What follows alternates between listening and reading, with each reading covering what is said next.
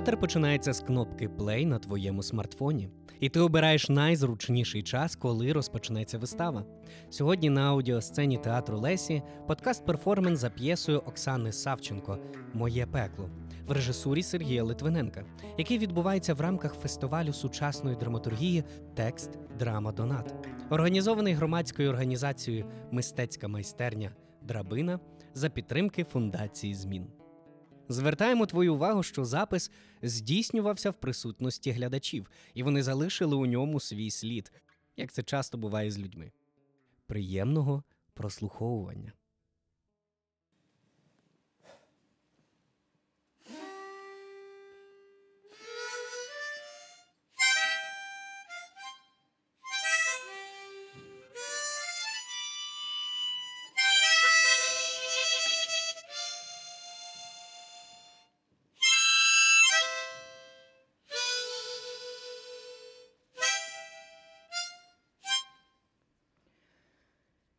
Оксана Савченко «Моє пекло». Олена робить помилки у німецькій, плутає рід чоловічий та жіночий, а також акузатив з дативом. Наприклад, вона каже «моя чоловік» замість «мій чоловік» або «мій сумка» замість «моя сумка». Іноді допускає помилки з множиною, замість «крапельки» говорить «крапелька». Діючі особи. Олена, 33-35 років, художниця-постановник, біженка з України, говорить німецькою з сильним слов'янським акцентом.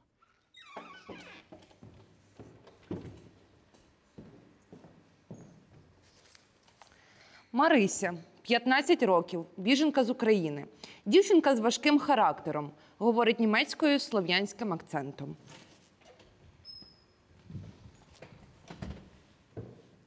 Гелена, 55-57 років, місцева фрау, за освітою вчителька мистецтв, приймає біженців.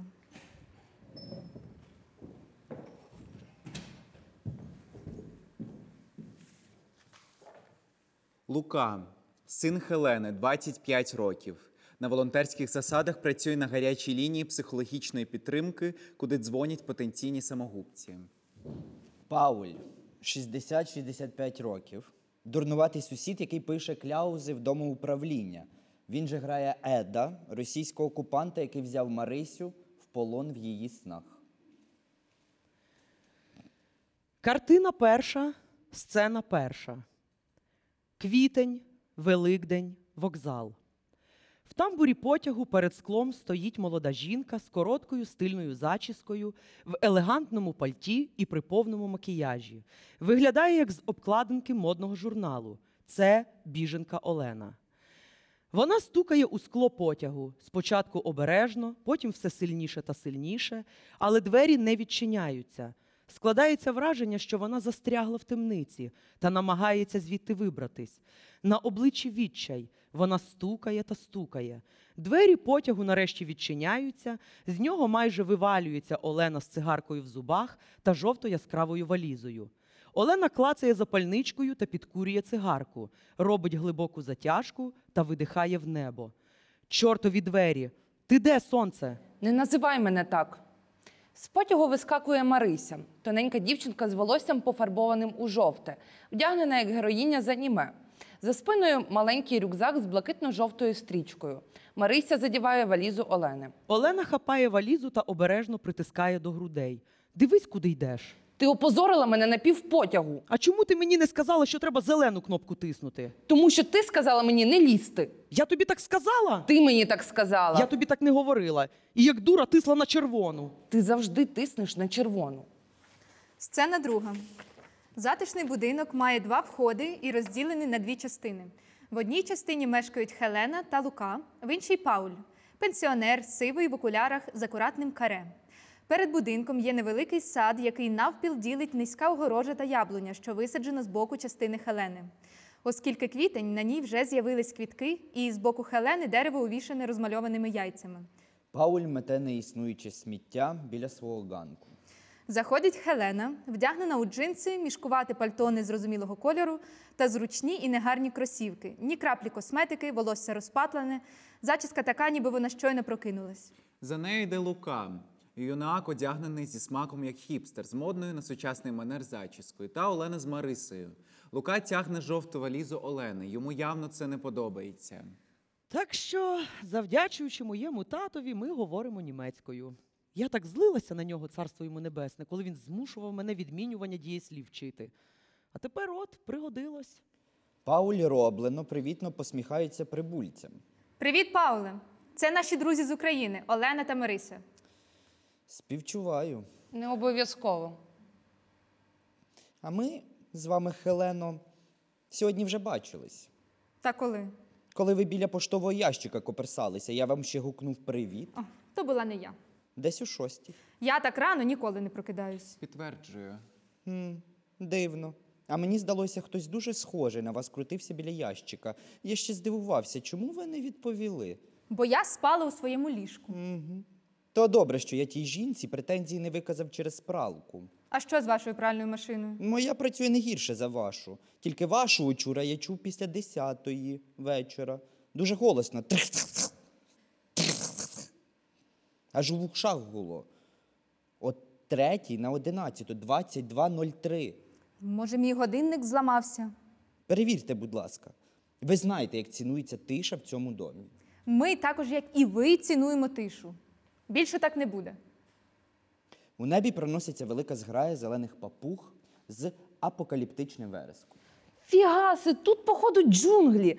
Не знала, що у вас водяться папуги? Вони з Африки.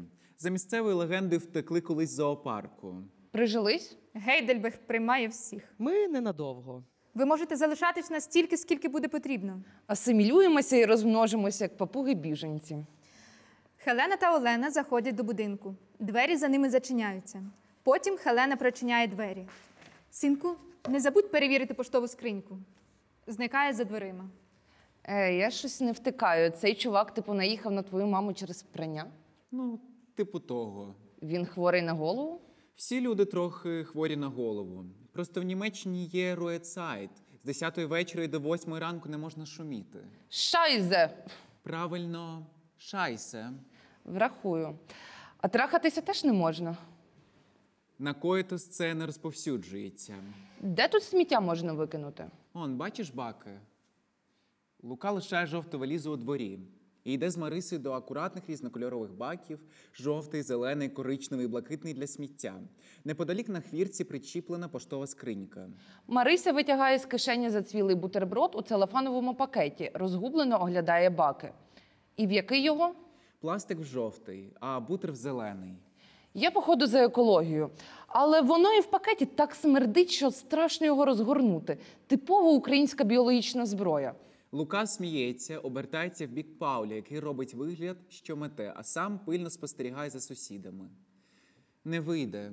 Та я знаю, що невідсортоване сміття гниє на сміттєзвалищах, забруднює океани та землю, руйнує екосистеми. Але мій маленький бутрик навряд чи на таке здатен. Я б взагалі на це забив. Він крик підніме. Круто. У вас навіть старпери борються за спасіння світу. Тиждень за собою тягаю. Забула викинути? Ні.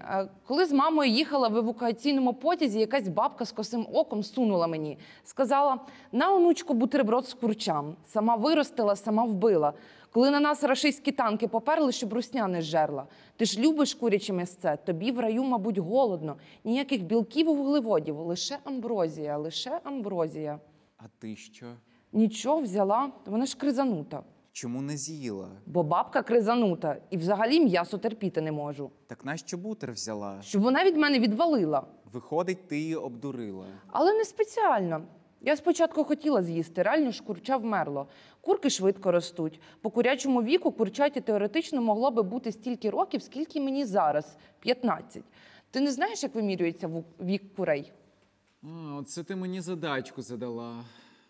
Без поняття. Було життя, грюк, і ти вже філе на бутерброді, в якому під 300 калорій. Був же у народженні цього курчати хоча б якийсь сенс? Не знаю.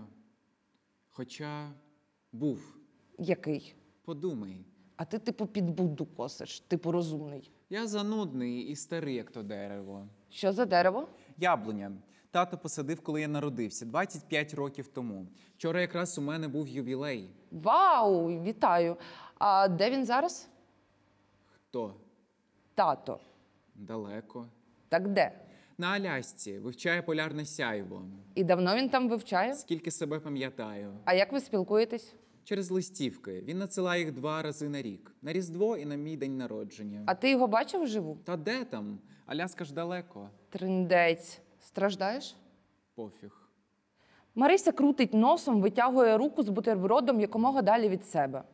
Ех, давай викину. Бере бутерброд, обережно знімає з нього пакет, викидає в один бак, бутерброд в інший, захлопує кришку. От і весь сенс. Ходімо на хаус? Ща, тільки одне діло закінчу. Лука якось приречено лізе до поштової скриньки та витягає звідти листівку. З Аляски? Точно. Зараз прочитаєш. Потім. Вони йдуть до будинку, забуваючи жовту валізу. Пауль з посмішкою мете неіснуюче сміття. Над ним пролітає зелена папуга та какає йому на лоба. Пауль піднімає обличчя, горілиць туди, де має бути небо. Ай, зелене шайсе! Витирає лоба, потім оглядається. Обережно причиняє хвіртку між своєю частиною двору та Хелени.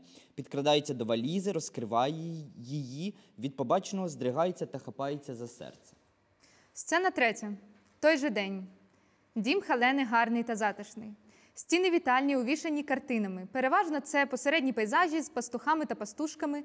Серед них виділяється портрет бородатого чоловіка у товстому светрі з рушницею через плече. Біля його ніг лежить вбитий амурський тигр. Також на масивному крюку висить велика люстра. З вітальні йде коридор до просторої кухні-столової, стіни якої прикрашені декоративними тарілками. Стіл накритий до святкового обіду. На столі виділяється дерев'яна тареля з крашанками з пап'є-маше. Хелена протирає кран зеленою серветкою. Олена спостерігає. Ти завжди витираєш, крапелька? Так. Це правило нашого будинку. Навіщо? Це прояв поваги до себе, до свого будинку. І вапняний наліт не залишається. Тобі складно буде витирати крапельки? Ні, класне правило. Олена ставить тарілку з салатом на край столу. Хелена переставляє посередині. Краще тут. Дійсно, так більш естетично. Це я тобі як художник-постановник кажу. Просто зручніше буде брати. Це я тобі як викладач гуртка живопису кажу. Ти стільки всього зробила? Ой, це наш звичайний обід. А можу спитати, от ви веганці, і ти при цьому віруюча. А як щодо яєць? А що яйця? По суті, це ненароджені діти птахів. Вбиті життя лише тому, що люди вирішили, що їм потрібен білок. Але крашанка – це ритуальний символ Великодня, обрядова їжа. Он у тебе крашанки на столі. Вони з пап'є-маше. Діти, з якими я гурток веду, зробили. О, Боже, добре, що попередила.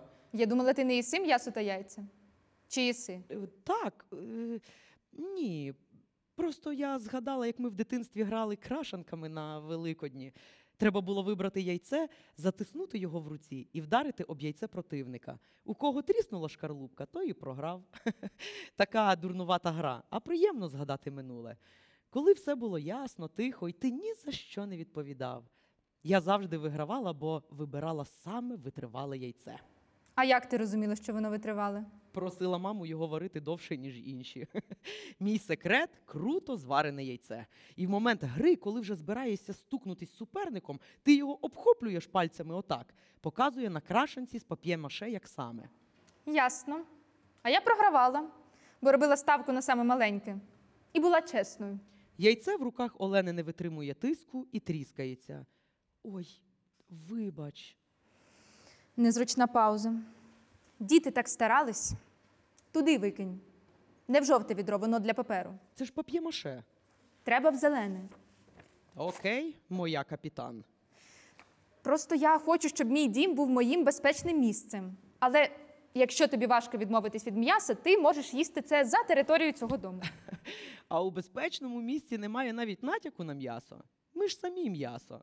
О, вибач, невдало шуткую.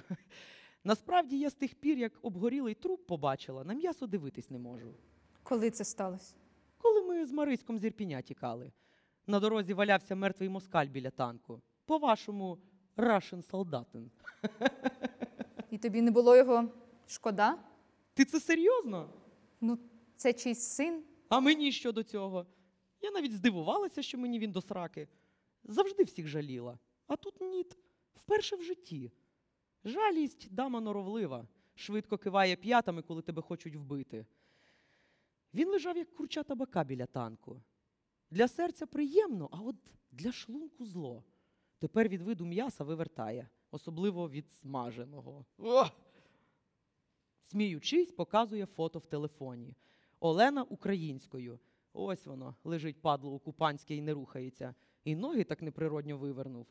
Олена згинає ноги в колінах та носками всередину. Хелена скам'яніло дивиться на Олену. Олена, не відводячи погляду, дивиться на Хелену. Стукіт у двері. Заходить Пауль з жовтою валізою, на ньому немає лиця. Ви тут забули. Олена кидається до валізи. Мій! Дякую. Ви дивились новини? Я на інформаційному детоксі. Знову бомбу знайшли. О, Боже! Їх у Німеччині майже кожного року знаходять. Ми звикли.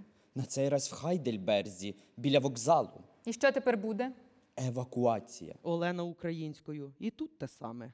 Евакуюють жителів сусідніх з вокзалом будинків. О, це нас не стосується. Та я й не казав, що нас евакуюють. Фух. А звідки у вас бомби? Ну, та з часів Другої світової. Один сайт, на якому пишуть правду. Реальну правду, а не ту, з якими замилює наш уряд очі, розповсюдив тривожну інформацію про біженців. Про те, що вони торгують органами. Олена напружено дивиться на Пауля. Хелена не помічає її погляд. Ви знову читали сайт тих ненормальних антиваксів? Майбутнє. Хелено покаже, хто був правий. Ми збираємось обідати. Вибачте. Піду. Ідіть. Можна дітей кликати. Сцена четверта. Хелена, Олена, Лука та Марися закінчують обідати в кухні-столовій. Всім трохи незручно. У Марисі на тарілці лежить шматок кішу. Вона колупає його виделкою та одночасно уважно вивчає виставку тарілок на стіні. Всі, крім Марисі, п'ють вино. Цікаво, скільки тут калорій? Не знаю. Для тебе це важливо? Я просто так поцікавилась. Марися схиблена на здоровій їжі. Неправда. Та я просто намагаюсь сказати, що ти добре готуєш. Але ти говориш інше. Ти говориш схиблена. Ти не дала мені договорити. Я підтримую Марисю. Кропітке відношення до того, що ти їси, дуже важливе. Я години витрачаю на те, щоб купити правильні продукти. А мені мама ніколи не дозволяла готувати. Чому? Посхиблена на чистоті. Людина має жити в чистому приміщенні. Оце ви з моєю мамою втрапили в халепу. Я прибираю.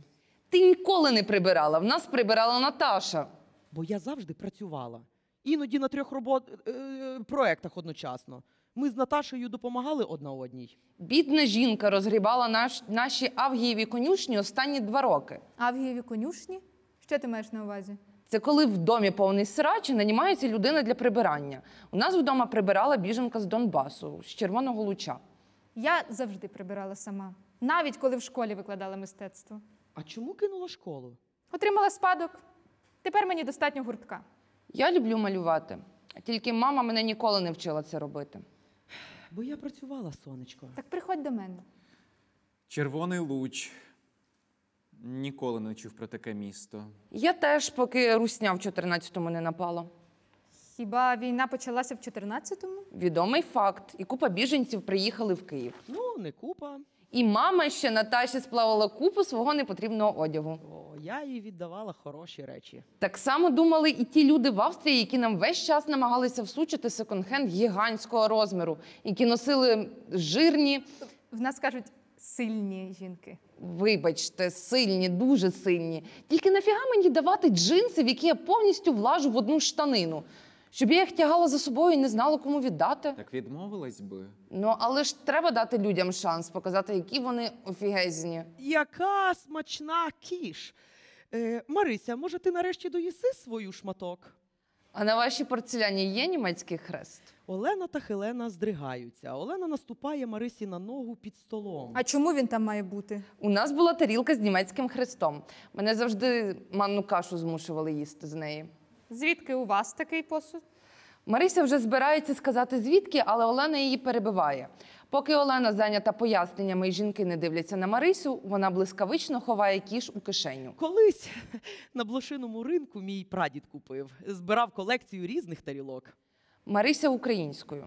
Мамо, що ти париш? Баба Ніна казала, що з Німеччини її тато притарив після Другої світової, коли вони тут німців грабували. Я ще тоді сказала, що то був натуральний грабіж. А баба Ніна відповіла, тоді всі так робили, як переможці, або як росіяни зараз в Україні. Пруть все. У моєї подруги вкрали з дому унітаз, а синтезатор лишили, гандони. А в мене через ту тарілку з хрестом манна каша навіки з Третім рейхом асоціюється. Олена українською. Ти можеш зараз замовкнути? Чому ти намагаєшся налякати цю добру жінку? Ти ж не така, ти ж в мене хороша дівчинка. Марися українською. Тому що я терпіти не можу їсти з усіма, а тут доведеться. Щось не так? Все окей. Марися втомилася і питає, коли вона зможе піти до своєї кімнати. От коли доїсть шматок кішу. Так я вже! Супер смачно і ситно, прекрасний кіш. Самий смачний кіш з усіх кішів на світі. Марися привітно всім махає рукою та йде. Поки в кухні закінчують обід, Марися виходить на подвір'я. Підходить до баку зі сміттям та викидає в нього шматок кішу. За нею підзорну трубу спостерігає Пауль. Марися розвертається і натикається на луку. Лякається. Господи! Ти теж не витримуєш. Що? Дурнуваті бесіди за столом. Угу. Всі тільки й роблять вигляд, як їм цікаво. А насправді мріють, щоб обід поскоріше закінчився. Видно, що всім незручно. Я бачив, що ти зробила.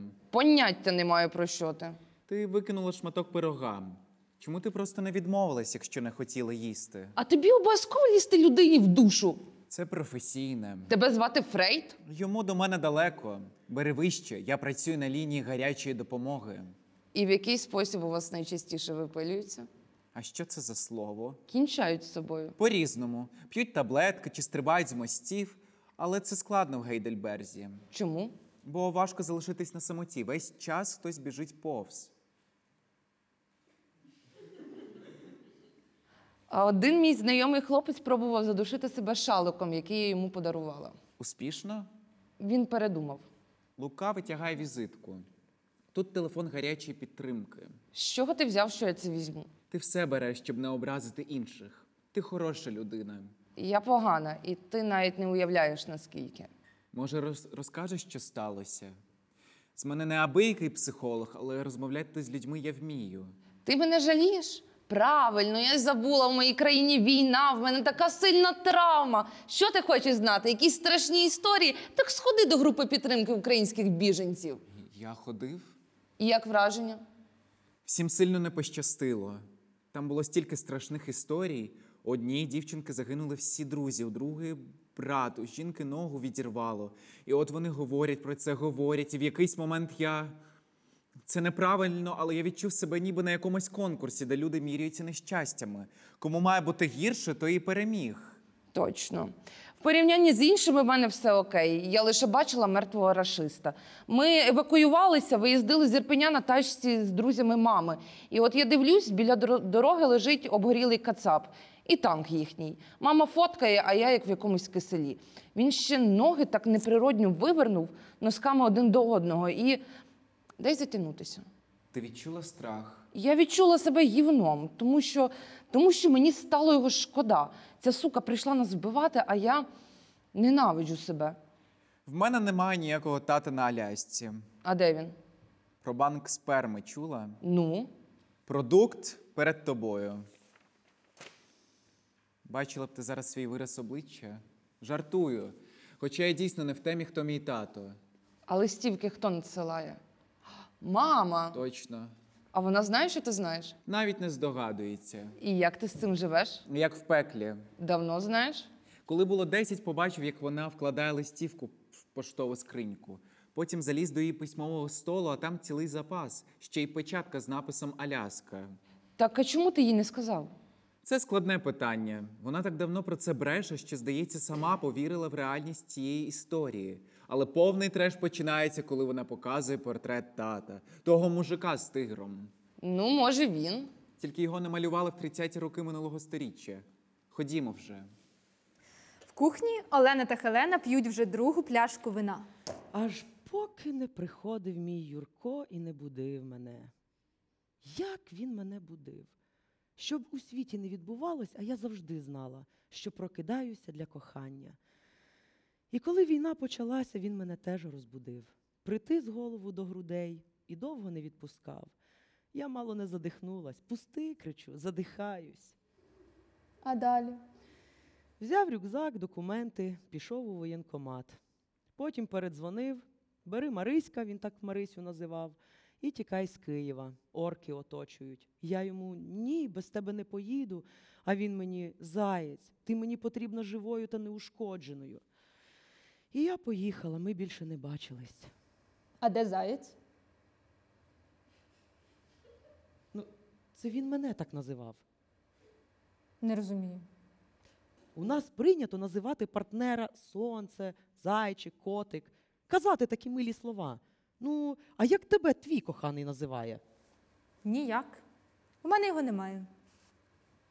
Sorry. Розійшлись. Тато Луки – видатний дослідник, на Алясці живе. Дуже любить Луку. Надсилає листівки, гордиться сином. А ми з моєю чоловіком через месенджери чатимось. Раз на 3 дні. Сьогодні написав, що їде на важливе завдання. Дивись, який красень. Симпатичний. Олено, хочеш, я тобі покажу тата Луки? Хелена підводиться, бере за руку Олену, веде її до вітальні. Обидві зупиняються перед портретом чоловіка з вбитим тигром. Він? З сином одне лице. Хеленко, ми приживемося одна з одною, звикнемо як тварини. Ти бачила відоси у Тіктоці, там, де кішечка обіймається з собачкою, ну, курча з утеням, котик з тигром? Не доводилось. Олена швидко клацає на смартфоні, тиче Хелені під ніс типове відео з Тіктоку. На екрані йде відео, де обіймаються цуценя з качкою, курка з собакою, кішка з собакою, знову кішка з твариною, невизначеного виду, чи то хом'яком, чи то мишею. Лунає щемлива няшна музика. Олена та Хелена стоять обійнявшись, спинами до глядачів, лицем до портрету. Олена схиляє голову на плече Хелені, як качка цуценяті.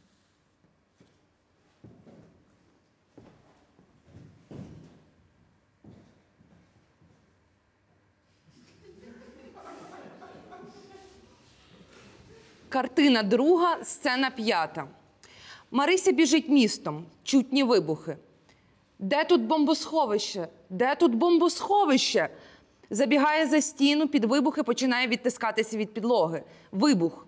Якщо встигну зробити 3 підходи до наступного вибуху, то Марися відтискається від підлоги з максимальною швидкістю, поки не падає від втоми, заплющує очі.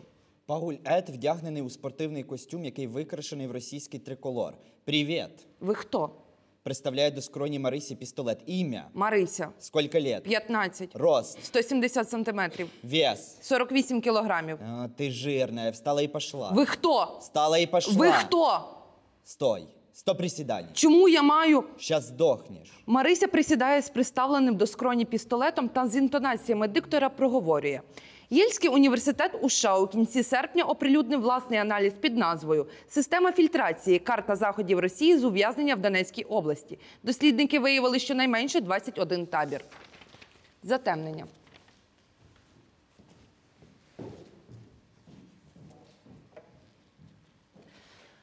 Вечір. Марися прокидається. Важко дихає.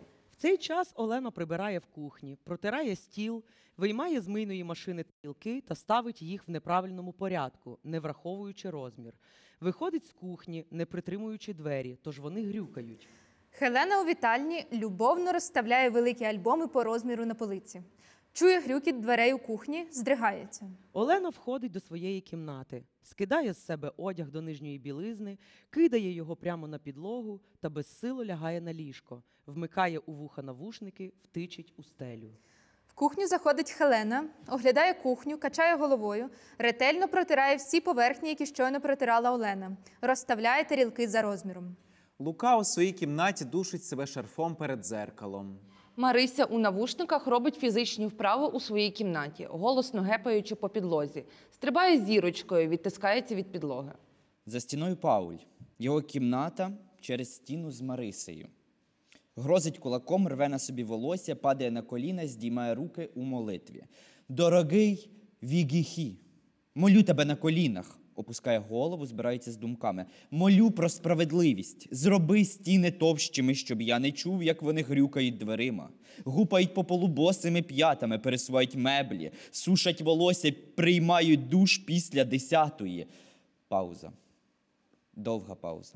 «В мене вуха, як у слона, я чую чужі дихання. Ці дві жінки, молодша та старша, страшні створіння, шумні. Особливо молодша. Як можна так голосно розмовляти по телефону, гупати ногами?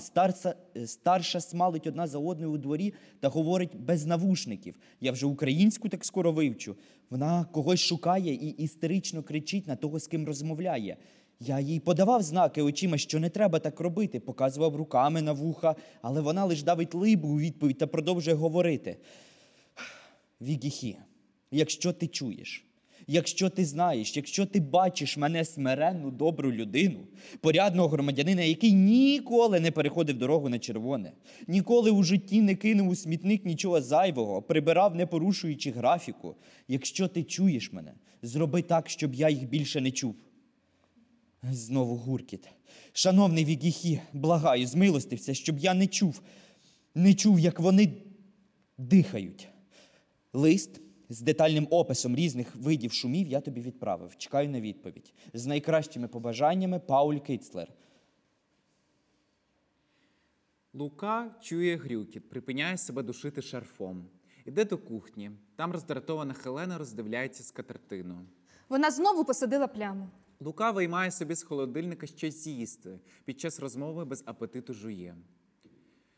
Пауль знову стукає у стіну. А от вчора вона засунула в пральну машину лише 2 блузки і включила короткий режим. Я їй: «Олено, скільки повторювати? Ми не беремо 2 блузки, це зайвий розхід електрики. Ви в нас лише місяць, а ми вже заплатили втричі більше за воду та світло». А вона мені: «Я ж включила короткий режим». А я їй: «Це дорожче». Вона: «Не розумію логіки». Я теж не розумію. Вона пропонує: «Давайте я заплачу за прання, давайте я буду доплачувати за комунальні послуги». Взяла б. Та вона голодранка, сидить на грошах джоб-центру, звідки візьме? Я намагаюсь. Або ще одне. Ми домовились, що вона сидить та чекає майстра-газовика. І щоб ти думав, я повертаюсь додому, а її немає. Угу. Вона забула і чухнула на манікюр. Я її ще місяць тому попередила: «Прийде газовик, в мене термін в стоматолога, я не зможу, тож будь ласка, Олено, будь вдома. Якщо ти не будеш, я запропоную Луці». Я б не зміг. Знаю. До речі, а чому? Консультував робітників залізниці. Що робити, якщо хтось спробує закінчити життя самогубством та стрибнути під потяг? Господи Боже, і багато таких випадків? Я не вивчав статистику, але приклад Роберта Енке досі не дає народу спокою. Тільки б я на місці самогубців розкладу німецької залізниці не довіряв би. Я сьогодні кілька годин провів на вокзалі, спостерігаючи за потягами. Половина спізнилась. Якщо людина рішиться, а він не приїде вчасно. Ти ж ніби консультацію проводив. Навіщо тобі знадобилось спостерігати за тими потягами? Ти чула такий термін, як польові дослідження? Звісно, чула. Не мороч голову. Я знаю, що ти там робив. Мамо. Та я б ніколи. Ти просто не хотів сидіти вдома та чекати на газовика, тому що ти терпіти не можеш спілкування з незнайомими людьми. Точно, ти мене розкусила. Ну добре ти. Молодий, вітер в голові. Але вона могла б брати участь в житті родини. Я не розумію, як можна, сидячи на грошах джоб-центру, дозволити витрачати кожен місяць по 40 євро на манікюр. Ти в курсі, що вона кожного місяця робить манікюр? І я не здивуюсь, якщо скоро вона піде на педикюр. Ти знала, на що йшла, коли запрошувала їх? Знала. Але одна справа знати, а інша знати. Уяви собі, питаю в мене вчора, до якого косметолога я ходжу? Я що, схожа на ідіотку, яка ходить до косметолога? Абсолютно не схожа.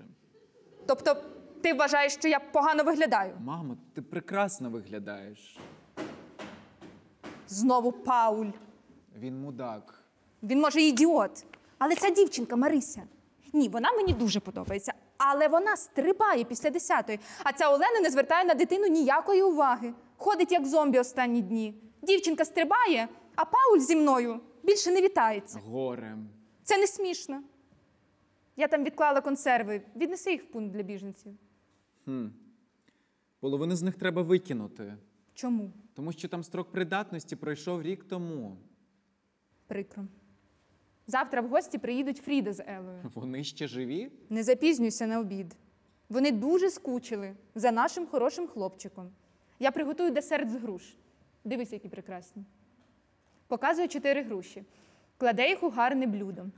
Дивиться у бік кімнати Олени, в якій горить світло. Вона використовує дуже багато електрики. І ще цей шепіт, і крики з кімнати Марисі. Тобі не здається це дивним? Не чув. Ти ніколи нічого не чуєш. Мала по ночам скрикує приглушено, а наша намазана краля на неї кричить. Якби вона кричала, я б знав. Вона пошепки кричить. І я не розберу, про що вони говорять. Мамо, випий чай з ромашкою, не вигадуй. Щось тут не те. Хтось з них весь час зважується. Звідки ти знаєш? Ваги зранку завжди сунуті в бік тумбочки. Я їх так акуратно поставлю під саму стінку, а зранку вони завжди сунуті. Я теж зважуюсь. Ну, але ж не кожного дня. Кожного. І скільки ти важив сьогодні? Чого ти причепилась? Не пам'ятаю. Ти їх вигороджуєш. Ма, може ти без мене з Фрідою та Еллою? Башко ніби бетоном залило. Це тобі на вокзалі в голову надуло. І не спізнюйся завтра. Лука йде до себе в кімнату, проходить повз двері кімнати Марисі. Щось чує, зупиняється, прислухається. Потім йде до себе. В'яла Марися сидить на ліжку. Хелена, голосно гупаючи, ходить по кімнаті. Треба щось вирішувати. Вона нас так добре прийняла, а потім зненавиділа. Ну я ж не спеціально не протираю ті крапельки. Туплю. Кажи лише про себе. А ще ти стрибаєш, Пауль злиться. Ти можеш не стрибати? Може мені і не дихати? Ніхто не обмежує твою свободу, але не треба стрибати в цей... Скажи, я скажу. Руецайт. О, точно. Я вже не знаю, як з нею говорити. Я їй щось кажу, а вона робить покерфейс. Пише мені по хенді повідомлення. Я вже їх боюся більше, ніж листів з джоб-центру. Олено, ви прали 2 блузки, електрика дуже дорога. Олено, вчора о 2-й ночі у вас горіло світло. Та, Господи, ну це не життя, якийсь постійний контроль. Я не можу розслабитись. А ти знаєш, що буде завтра на обід? Поняття не маю. Можеш спитати у Хелени? Олена оторопіло дивиться на Марисю.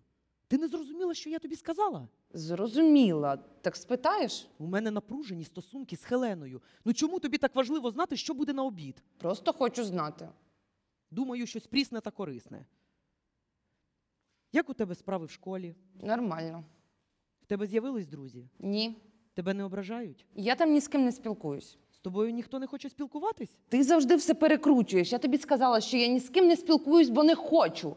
Хелена вважає, що мені краще перейти в альтернативну школу, типу Вальвдорської. Ах, Хелена вважає.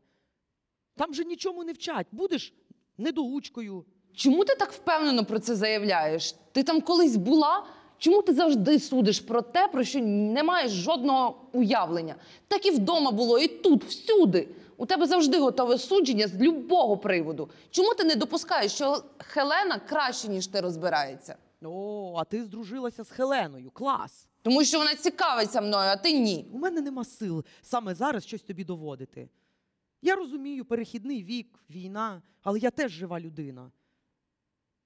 Мені Юрко вже 2 тижні не дзвонить. Співчуваю. Його передислокували. Він прислав смс і все. Ну почекай. У нас домовленість, зідзвон або повідомлення раз на 3 дні. Я як муха в павутині. Все забуваю. От і сьогодні Хелену підвела.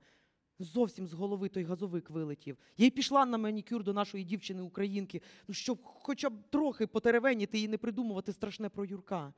У мене аж живіт зводить, коли починаю думати. Сказала б правду. Щоб вона мене жаліла? Це допоможе знайти Юрка? Олена перевіряє телефон, безсило сідає на ліжко. З ним же все буде добре. Ти дзвонила в військкомат? Там нічого не знають. Сказали, що там, де він, поганий зв'язок. Сказали чекати.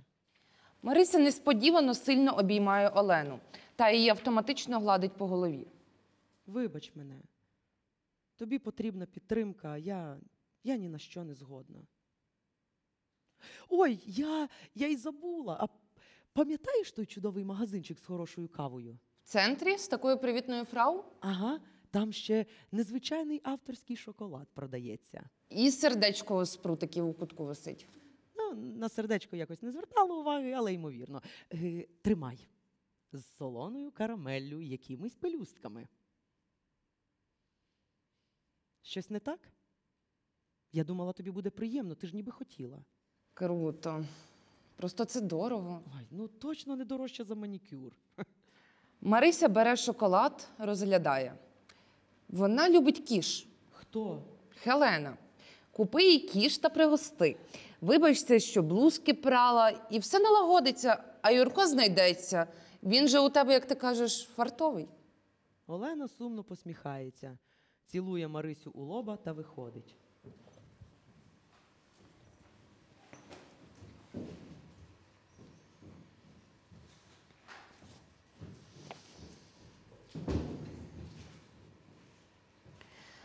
Марися нюхає шоколадку, розглядає її, розгортає та відкушує. Потім кидає на підлогу, кидається на ліжко та плаче. Світло змінюється на холодне, оскільки Марися бачить сон, потрапляє ніби в іншу реальність. Підходить Паулет, вдягнений у російську військову форму. «Почему свет горит? Ты не экономная?» Зараз вимкну. «Говори по-русски». Сейчас выключу. «Погоди, а что это у нас на полу лежит?» «Это не мое». «Врешь, как дышишь. Ты такая жалкая. Ты думаешь, ты достойная еды? Жирным шоколад нельзя». «Я не ела». «Кого ты хочешь обмануть? Ты откусила целый кусок. Ты знаешь, сколько там калорий?» «А, я думал, ты не такая ничтожная. Я думал, ты сильная. Сколько ты весишь?» «Сегодня утром было 40». «Можешь, если хочешь. Но теперь ты жирная. Ты съела шоколад. Шоколад можно нормальным людям, а не таким жалким, слабовольным, ничтожным, как ты. Ты должна отработать. Здесь тебе не Україна, здесь Російська Федерація». З початку повномасштабного вторгнення РФ на територію України Росія депортувала понад 19 тисяч українських дітей. Ти будеш тепер жити в Росії. Росія навчить порядок любити. Лоботомія, лоботомія, моя ахуєнна лоботомія. Дослідники поділяють табори на 4 категорії: місця для реєстрації, заклади, де переміщених осіб примусово утримують до моменту проведення допиту, центри для проведення повторних допитів і нарешті табори для інтернованих. Вправо нельзя, вліво нельзя, гімн Росії вивчить. Росія священная наша держава. Що там далі? Росіяни застосовують електрошок та фізичні розправи. Одного хлопчика 16 років змусили прибирати в кімнаті тортур. Він сказав, що росіяни катують як цивільних, так і солдатів. Священная наша держава. Що там далі? Окей. Вставай, страна огромная. Вставай, страна огромная. Вставай на смертний бой. Вставляють голки під дігті, щоб потім приєднати до них джерела електричного струму. З бандерською силою темною, з проклятою ордой. Одного 24-річного цивільного катували впродовж 2 днів. Пусть ярость благородная вскипает, как волна. Зняли з нього штани та били струмом його геніталії. Бранець намагався повіситися в камері, але 16-річний хлопчик його втримав. Идет война священная, ты жирная свинья, тра-та-та-та. Це інтерв'ю хлопчик дав швейцарському франкомовному телеканалу РТС. Тебе треба слідити за собою. О калоріях мені отчет кожен день. Ти жирна. Я жирна.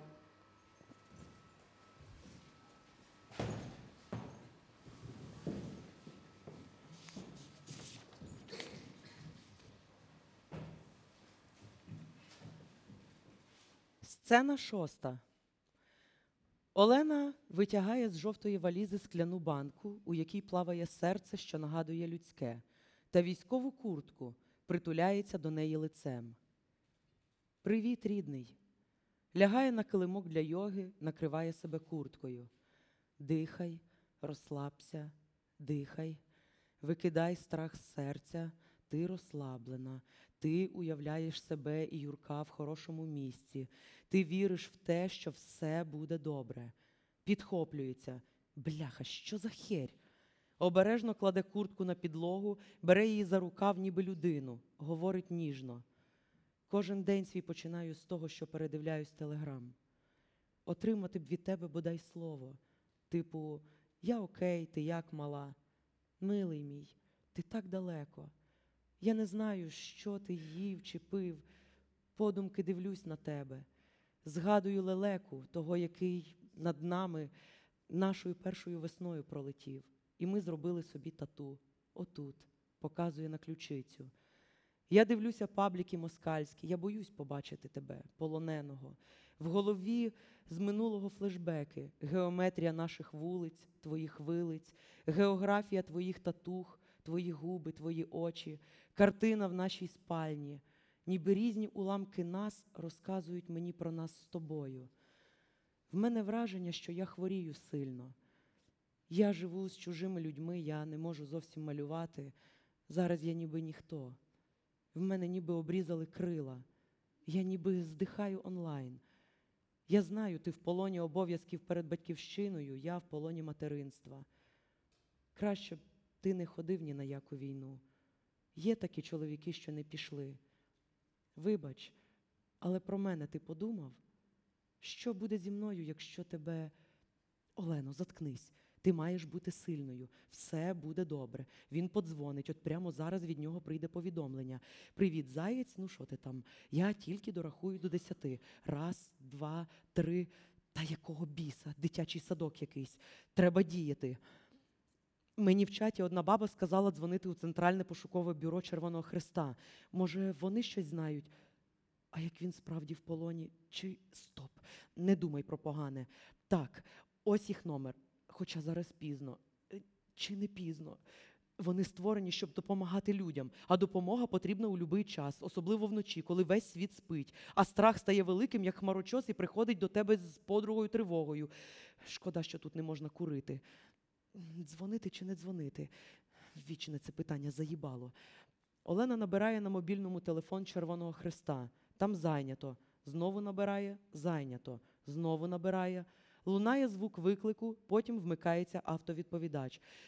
Вітаю, це Олена Пономаренко з України. Мого партнера звати Юрко Гончар, йому 39 років. Він військовий, він не виходить на зв'язок вже 2 тижні. Якщо у вас з'явиться інформація, передзвоніть мені, будь ласка.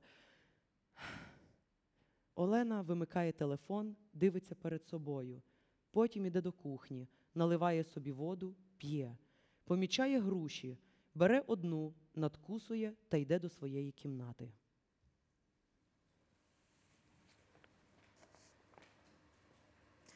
Сцена 6. Ранок. Розлючена Хелена та Олена стоять одна напроти одної по різні боки столу, на якому в тарелі лежить 3 груші. Біля Олени стоїть чашка з недопитою кавою. Я попередила, що до мене прийдуть подруги, тому я купила 4 тверді груші, щоб приготувати їх на десерт. І зранку я бачу, що їх лише 3. Це сталося на автоматі. Я думала, ми домовились, що ми будемо тримати наші фрукти в квадратній мисці, а ти покладеш свої в круглу. Я зараз збігаю в маркет і куплю такі самі. Там таких немає. Ці груші я купила у фермера. Це чисті груші, без пестицидів. Я не прошу тебе їх купувати, я зроблю щось інше. Але, будь ласка, чи не могла б ти в майбутньому питати, перш ніж брати те, що тобі не належить? Окей. Обіцяю, більше жодного шматка з твого столу не візьму. Олена українською. Тим паче я терпіти не можу цю прісну веганську хрінь, яку ти готуєш. Я рада ділитись їжею з тобою. Давай їсти окремо, щоб не виникало таких питань. Ти звинувачуєш мене в жорстокості? Та я пропоную вихід. Це не вихід. Вчора в тебе знову горіло світло вночі. В мене рахунок за електрику збільшився втричі. Я ж тобі пропоную оплачувати частину рахунків. З чого? З тих копійок, які ти отримуєш? Подумай про свою розумну і чудову доньку, на яку ти кричиш, і якій дозволяєш цілими днями сидіти в інтернеті. До чого тут мій спосіб виховання? Ти їй ламаєш психіку. У дівчинки такі дані. Вона гарно малює.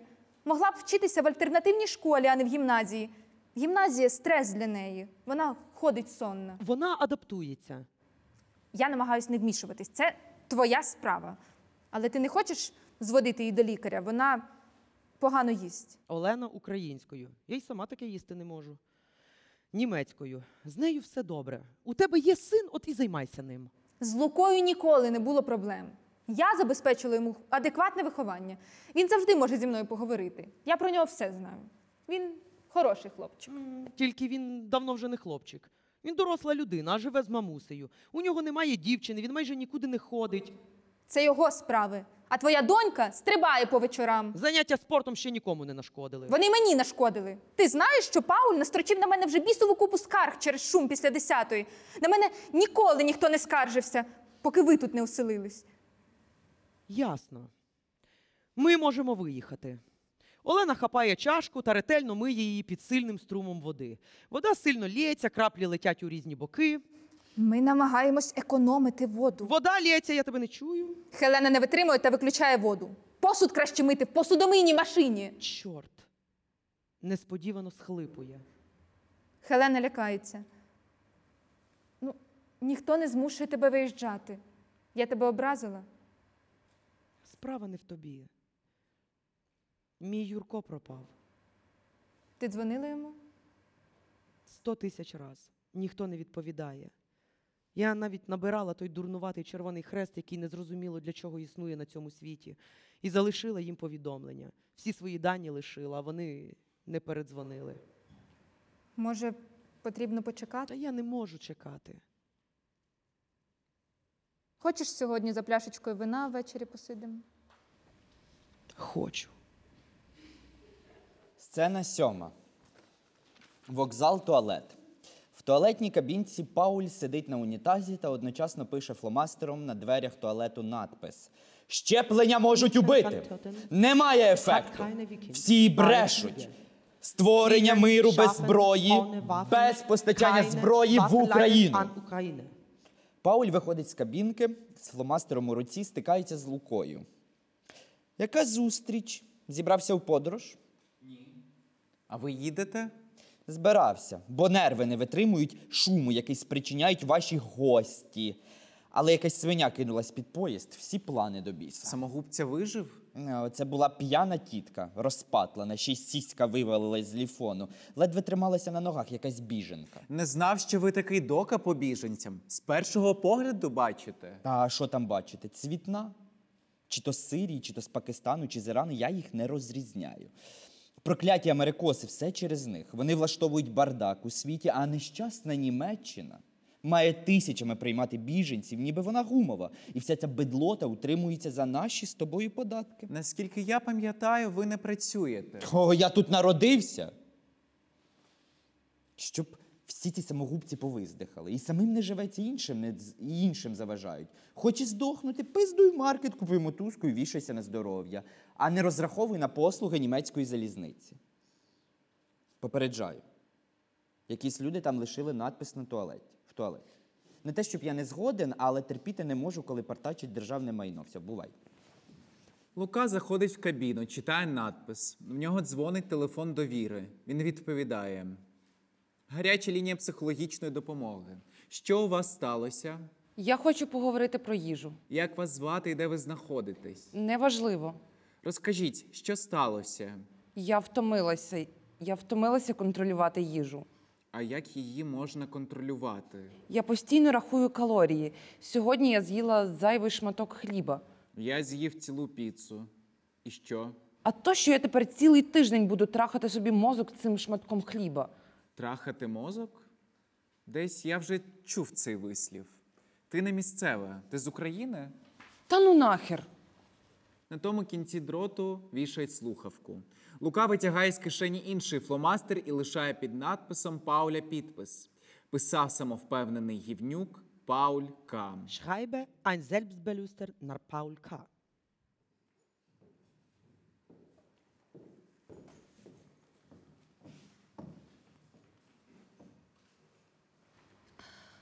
Сцена 8. Світло змінене. Марися сидить у позі лотоса перед тарілкою зі шматком хліба. Напроти неї сидить Пауль Ет в російській воєнній формі. Марися б'є себе по щокам. По черзі. Однією рукою, другою. З кожним новим ляпасом удар стає гучнішим, рухи прискорюються. Коли Марися доходить до межі, вона зупиняється. Встає, підходить до дзеркала, показує на своє зображення пальцем.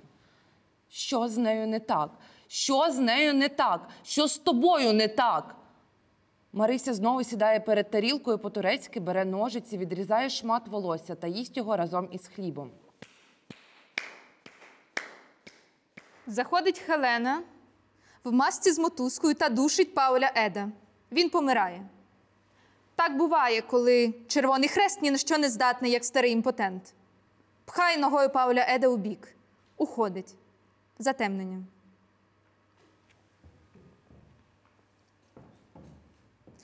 Сцена 9. Вечір. Розлючена Хелена стоїть біля холодильника. Біля неї Олена.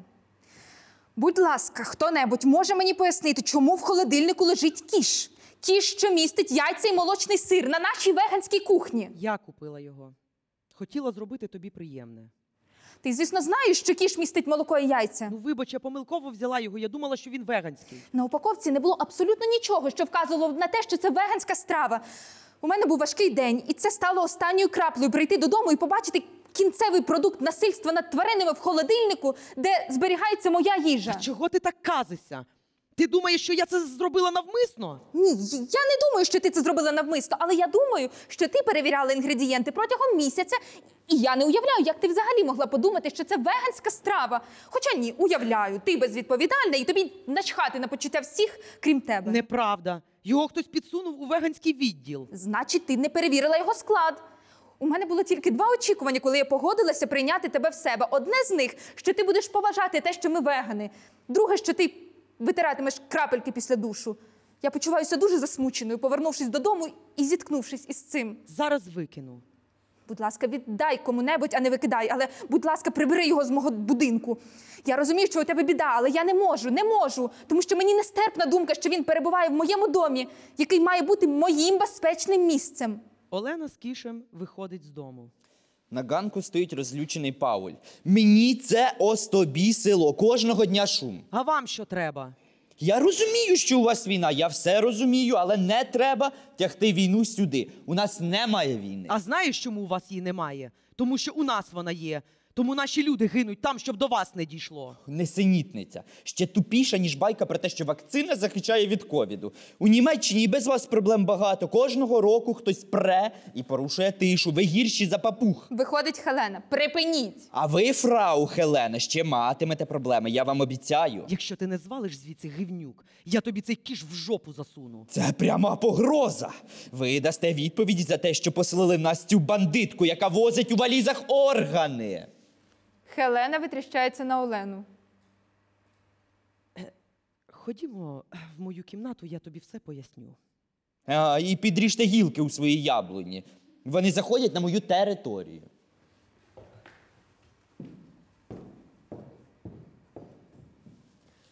Олена та Хелена заходять до кімнати Олени. Там не прибрано. Частина одягу лежить прямо на підлозі. Хелена з відразою оглядається. Ой, обережно. Нічого. Ти наступила на мою сукню від Гучі. Олена йде до жовтої валізи, витягає її з-під речей. Тільки не подумай, що я якась збоченка. Я готова до всього. Я маю трохи пояснити. Ми з Марисею їхали в потязі. Де? З України в Словаччину. Це був евакуаційний потяг, повно людей. Так, всі сидять один у одного на головах, ти розповідала. Ну, вірно, але не все. Коли ми вже перетнули кордон, прямо біля нас примостилася одна старенька. Коса на одне око.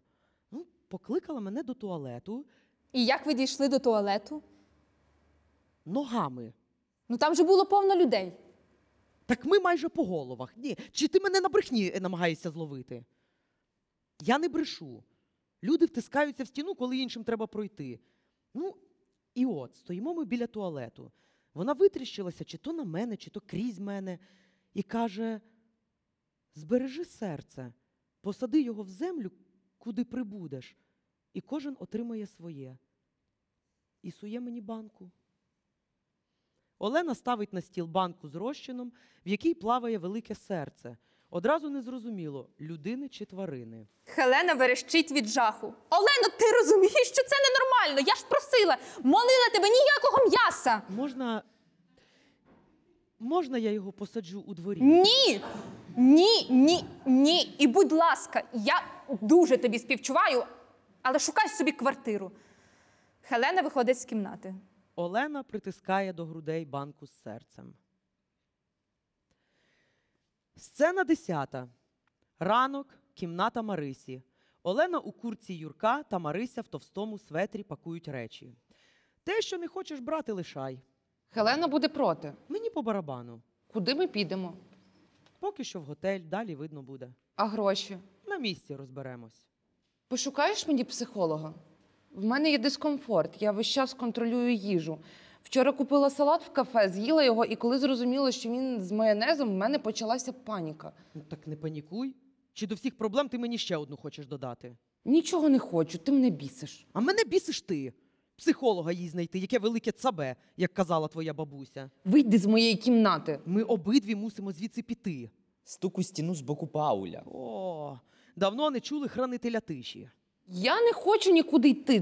Це ти посварилася з Хеленою. От і йди, а мені вона подобається. Марисю, мені триндець як важко. Ти навіть не уявляєш, як мені набридло весь час все контролювати. Весь час чекати нового дня, як чергового удару по пиці. Отримувати листи з джоб-центру, писати на них відповіді, відчувати себе тупою на прийомі в конторах, шукати лікарів, психологів, групи підтримки. В мене біда, зник чоловік, якого я кохаю. Ще й ти по нервах їздиш. Ти в Міноборони дзвонила? Всюди, де тільки могла, дзвонила. Ніяких новин. А ти ресурси, на яких Русня постить відоси з нашими полоненими, дивилася?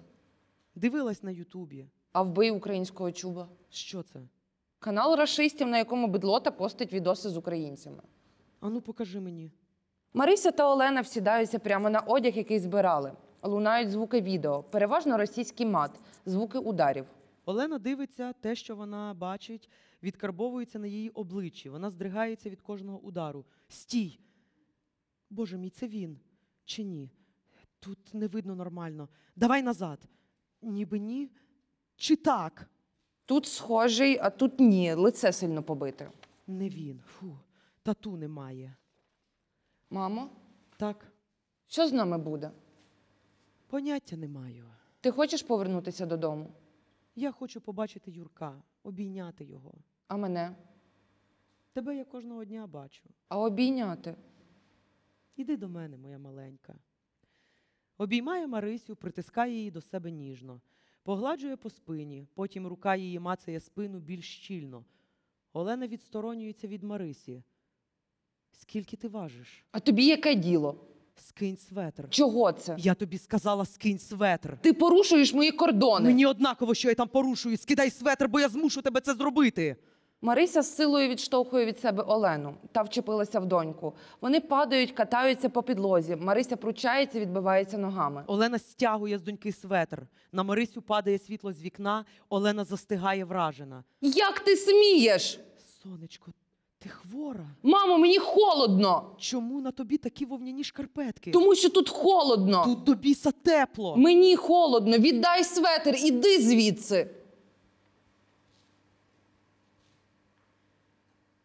Коли я побачила свою дитину майже голою, вперше за багато місяців, я забула про війну, про Юрка, про світ. Я побачила майже скелет.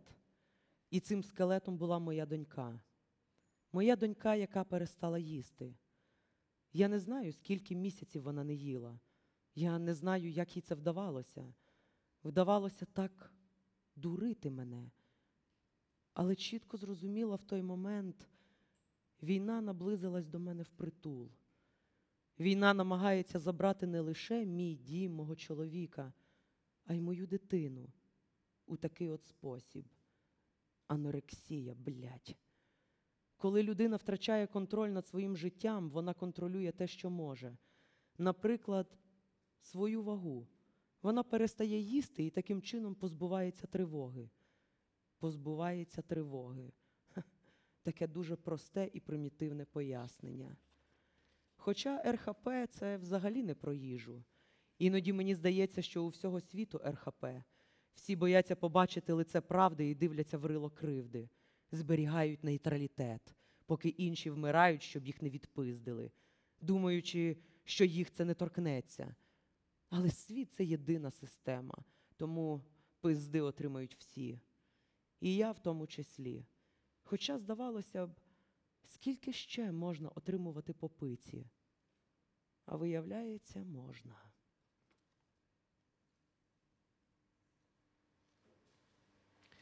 Сцена 11. Перелякані Хелена та Олена стоять навпроти розлюченої та маленької Марисі. Її жовте волосся розпатлане і стирчить пучками у різні боки, як у маленького сонечка. На шиї тоненький та прозорий шалик. Не підходь, не наближайся. Ти хочеш мене посадити у в'язницю. Мені краще вскритися, ніж їхати в лікарню. Чекай. І ще крок, і я закричу, і тоді той мудак за стіною викличе поліцію. І ще крок, і я залю тут все кров'ю. Марися хапає ножика, яким зазвичай точить олівці, та приставляє його до зап'ястя. Дитинко, ми зробимо все, що ти скажеш. Не відправляйте мене до лікарні. Я не можу. Я тим паче. В лікарні не хочу бути. Тобі потрібно вилікуватись. Яке до біса лікування? Там малі діти, вони кричать, ненавиджу дітей. Там медсестри, вони змусять їсти, змусять їсти. Тобі потрібно їсти. Я не хочу. Я не зможу там рухатися. Тобі не можна багато рухатись. А що мені накажеш там робити? Хочеш посилання на Netflix? Марись, це ж круто! Мамо, йди нахуй! Це не ти говориш, це твоя хвороба. Я не хвороба, я твоя донька. Ти колись сказала, що шкодуєш, що мене народила. Ти таке сказала дитині? Та я не це мала на увазі. Ти це сказала. Я тебе люблю. А я тебе ненавиджу. Давай поїдемо. Я не хочу! Стукіть в стіну. Марися починає душити себе шаликом. До неї підходить Хелена. Не треба. Хелена нахиляється до Марисі, щось довго та проникливо говорить їй. Це виглядає так, ніби вона читає мантру над нею. Поступово Марися заспокоюється. Хелена обережно забирає в неї шалик.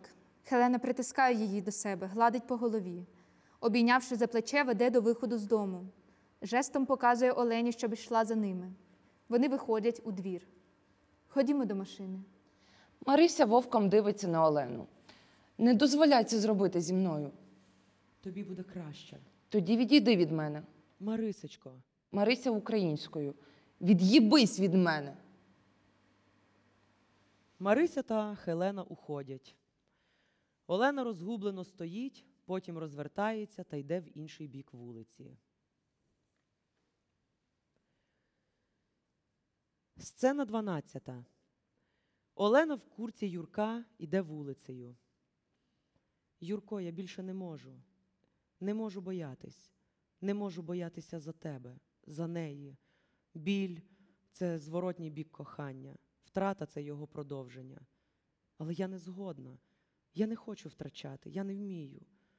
Вона захворіла, а ти зник безвісті. Зник безвісті – це теж діагноз. Йобана хуйня. Я дзвоню в СБУ, я дзвоню в Генштаб.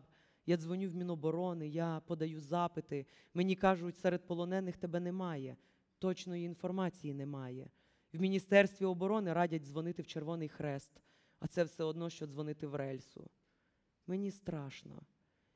В Гайдельберзі багато високих мостів. Коли я проходжу повз, я зупиняю свої думки. Я ніби жену на тачці, хоча я не маю прав. Я не хочу тиснути на гальма. Хоча гальм у мене давно нема. І в своїй уяві я пірнаю в води Некару. Я відчуваю, як вдаряюся об бетонні плити, вода лється крізь пальці, вона холодить мозок, вода несе тіло повз чужі життя. Я зараз така розгублена, я зараз така слабка. Де мій колишній голос? Впевнений та борзий. Цей паскудний світ прогнеться під нас. Хуй там! Де моя борзість? Борзість мою з'їла дорослість. Життя карбує риси через зморшки, шрами, через татуїровки і біль, через смуток. Хтось стає сильним, а хтось, як я, хоче стрибнути в води Некару. Блядь, скільки тут бігунів. Олена стоїть на мосту, втупившись поглядом в воду, сильно стискає кулаки. Я прошу тебе про одне – повернись. Я прийму тебе любого, без ноги, без руки. Руками ти все одно ніхріна дома не робив. З поламаною психікою. Тільки живи. Я все витримаю. Дай мені знак, що з нею і з тобою все буде гаразд. Я не витримую, якщо з кимось з вас щось станеться.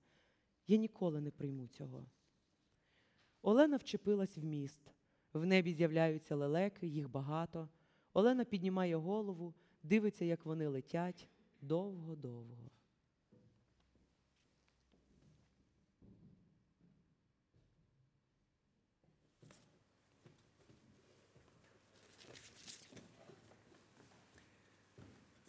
Сцена 13. У вітальні Лука стоїть на стільці та прилаштовує мотузку до крюка, на якому тримається люстра. Портрет чоловіка з тигром висить криво. Вчасно вони всі пішли. Треба написати записку. Може, краще надрукувати? Що люди пишуть у таких випадках? Може, на портреті татка щось накарябати? Ні, це буде тупо. Будь-який фрейдист з розумним доблювати виглядом потім буде віщати. Він зробив це тому, що йому не вистачало батька. Маячня. Я хочу одного, щоб темрява, яка визначає мої думки, зникла раз і назавжди. Лука смикає за мотузку, перевіряючи міцність. Зістрибує зі стільця. Ставить перед собою камеру. Вмикає. Лука криво посміхається. Потім придивляється до свого волосся. Помічає сиву волосину. Висмикує її. Посміхається. Ну і морда. Вмикає запис. Думає, що сказати. На його обличчі відображається цілий спектр емоцій. Від злості до розпачу. Так надоїло боятися нового дня? Ніякої радості. Та ну нахер. Вимикає камеру, стає на стільчик, вдягає зашморг на шию. Вже збирається відштовхнутися від стільця, як до кімнати заходить розпатлена та заплакана Олена. Чекай, я з тобою. Кидається до Луки, вчіплюється йому в ноги. Світло гасне, темрява. Обережно. Це мій пах. Господи, вибач. Не хитай стілець, прошу. Вже тримаю. Світло вмикається. Олена стоїть на колінах, вчепилась в ніжки стільця, на якому, як пам'ятник, застиг Лука. Рука, простягнута до обличчя Олени, майже торкається її лоба. Ти як? Краще, ніж ти. А ти? Краще, ніж ти. Лука відв'язує мотузку, незграбно злазить зі стільця, наступає на ногу Олені. Вибач, в мене ноги трусяться. А в мене руки. Може, присядемо? Грюки ту стіну. Олена українською. Коли вже цей підар припинить? Що ти сказала? Я не знаю, як це перекласти. Не розказуй, будь ласка, мамі. Заходить втомлена Хелена. Говорила з лікарями, тобі завтра треба буде підписати кілька документів. Її вилікують? У нас хороший кризовий центр. Вона сильна, розумна дівчинка. Впорається. А що з люстрою? Лампочки перегоріли. Намагався полагодити. Я їх не так давно поміняла. Десь я зберегла чеки. Ось. Сходжу в магазин, посварюся, що туфту підсунули. А мотузка тобі нащо? Це моя. Замовила. Хочу навчитися робити шибарі для Юрка. Це якесь збочення? Типу того. Всі ненормальні. А чого портрет тата так перекосило? Я витирав пил, задів. Поки вас всіх не було, знаєш, що сталося? Знов приходить Пауль? Пауль завжди приходить. Дзвонив тато. На Алясці нарешті налагодили зв'язок. Хелена застигає біля стіни. Ти шуткуєш? Ні. Він передавав тобі привіт. Хелено, що з тобою? Все добре, Олено. Просто мама зараз себе відчуває як героїня п'єси «Хто боїться Вірджинії Вульф». Так, мамо? Не читала. І давно ти знаєш? А це не має ніякого значення. Ти хочеш знати, хто твій справжній тато? Вибачте, я, мабуть, піду. Поки Хелена щось емоційно пояснює Луці, Олена йде до своєї кімнати, бере банку з серцем, виходить у двір, оглядається, витягає лопату та викопує яму. Витягує з банки серце. Заклинаю тебе, зроби так, щоб кожен отримав те, що хоче. Я, Марися, мій Юрко, Лука, Хелена. Навіть цей дуркуватий Пауль також хай отримає. Амінь. Кладе серце у землю і закопує його. Десь вдалині лунає сильний вибух. Затемнення. Сцена 14. Кінець літа. Під яблуною, на якій з'явилися яблука у формі серця, сидять за столом Лука, Хелена, Марися, Олена. Олена їсть яблуко. Ти валізу зібрав? Зібрав. А ти? Ще тиждень тому. А шапку поклав? Поклав. Зубну щітку? Так. А я все роблю в останній момент. Я прикупила там трохи книжок з аніме. Відправимо поштою. Ти впевнена, що хочеш їхати до Берліну? Може, залишишся тут? Ну, якщо пропонують роботу на проєкті, я ніколи не відмовляюся. І Марисі там буде цікаво. Може, друг чи подруга з'явиться. А може, й хлопець. Не хвилюйся, в мене вже є пара. Оце так новина. І хто він? Вона. Тобі подобаються дівчата? Мені подобається моя дівчина. Ні, ну ти не переймайся, я прийму любий твій вибір. А вона тут живе? Взагалі-то в Японії. Марися показує фотографію героїні аніме. Твоя мать, це ж мультяшний персонаж. Це мій вибір. Дай подивлюсь. Гарна. Угу. Руденька така. Мені здається, чи у цих яблук форма серця. Хелена кидає підозрілий погляд на Олену. Так, незвичний врожай цього року. Смачні. Зірвати тобі в дорогу? Утримаюсь. Лука читає газету. Наш дорогий сусід Пауль став місцевою знаменитістю. Місцевий житель Пауль Кицлер став жертвою вибуху. Він проходив повз полігон, на якому сапери в цей момент підірвали понад 100 боєприпасів часів Другої світової війни. За словами Гера Кицлера, він не знав, що полігон знаходиться на полігоні, і прийшов туди у пошуках тиші, оскільки в ту пору року гайдельберзькі папуги були особливо галасливими. В момент вибуху він опинився в епіцентрі. Проте Гер Кицлер, як кажуть, народився у сорочці, оскільки тілесних ушкоджень він не отримав, а лише оглух. Гер Кицлер написав скаргу на саперів, а також пред'явив претензії уряду. Наразі тривають суди, оскільки Гер Кицлер ще не освоїв мову глухонімих і завжди відстоював своє право у Німеччині говорити лише німецькою. Він виступає в суді письмово, що затягує процес. Гер Кицлер сподівається відсудити мільйони євро за втрату слуху. Також він написав скаргу Богу, лежив біля церкви і організував одиночну акцію протесту, оскільки Господь вже тиждень на його листи не відповідає. Епілог. Після того, як я оглух, держава виплатила мені компенсацію. Це плюс. Але тишу глухому контролювати набагато складніше. Проте я знайшов спосіб. Вібрацію ще ніхто не відміняв. Весь світ вібрує. Ніби його населяють одні слони. О, знову якесь падло гупає по підлозі. Чуєте? А я поїхала на Аляску. Половину життя брехала про неї, вивчала, слала листівки, тож чого не поїхати? Я ж сама по собі тепер. От приїжджаю, якраз полярне сяйво блимає, блим-блим зеленим, як крила гейдельберзьких папуг. Блим-блим, як моє життя, не життя. Ну, а потім я зустріла його, Санта-Клауса. Ну, він працює Санта-Клаусом. Виявилось, наш, німець, з Мангейму. Я в Німеччині таких класних хлопців не зустрічала. Все життя, якби листівки з Аляски писала. Наче щось знала.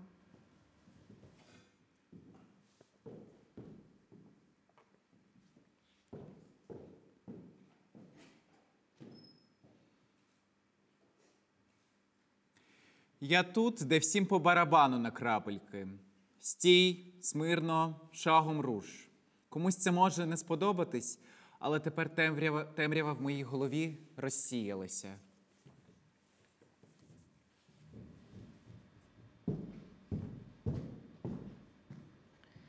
Коли я лежала в кризовому центрі, я дивилася у вікно. Кожного дня один чудік намагався дострибнути до гілки з тим, щоб потім переплигнути паркан. В моїй уяві він досі стрибає і стрибає, не розуміючи, що гілка не витримала б вагу його тіла. Думаю, він реальний шизік. Але для мене головне, що я вже по інший бік паркану.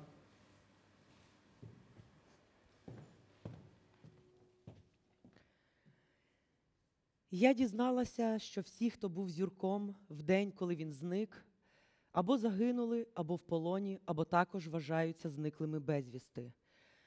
Декого з його побратимів родичі бачили полоненими на фото та відео в російських пабліках. Тіла загиблих росіяни забрали на окуповану територію. Частину з них повернули під час обміну тілами. ДНК співпадіння з Юрком не було. А значить, є надія, що він живий. Коли мене сильно прикрило через те, що я досі не знаю, що з моїм коханим. Одна маленька дівчинка з біженців, яка втратила тата, щоб мене втішити, сказала: навіть той, хто пішов назавжди, залишається з нами назавжди. І я заткнулась. Вчора психолог спитав, чого я хочу. Я хочу те, що неможливе. Я хочу назад своє минуле життя.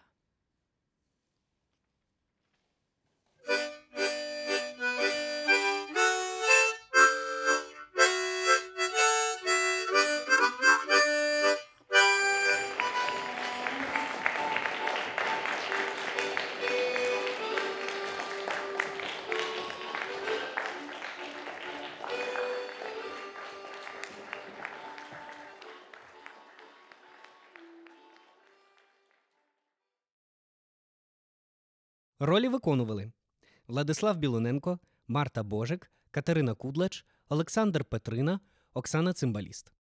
Поаплодувати акторам і акторкам можна, розказавши про нас своїм друзям в соцмережах. Почуємося у наступному епізоді.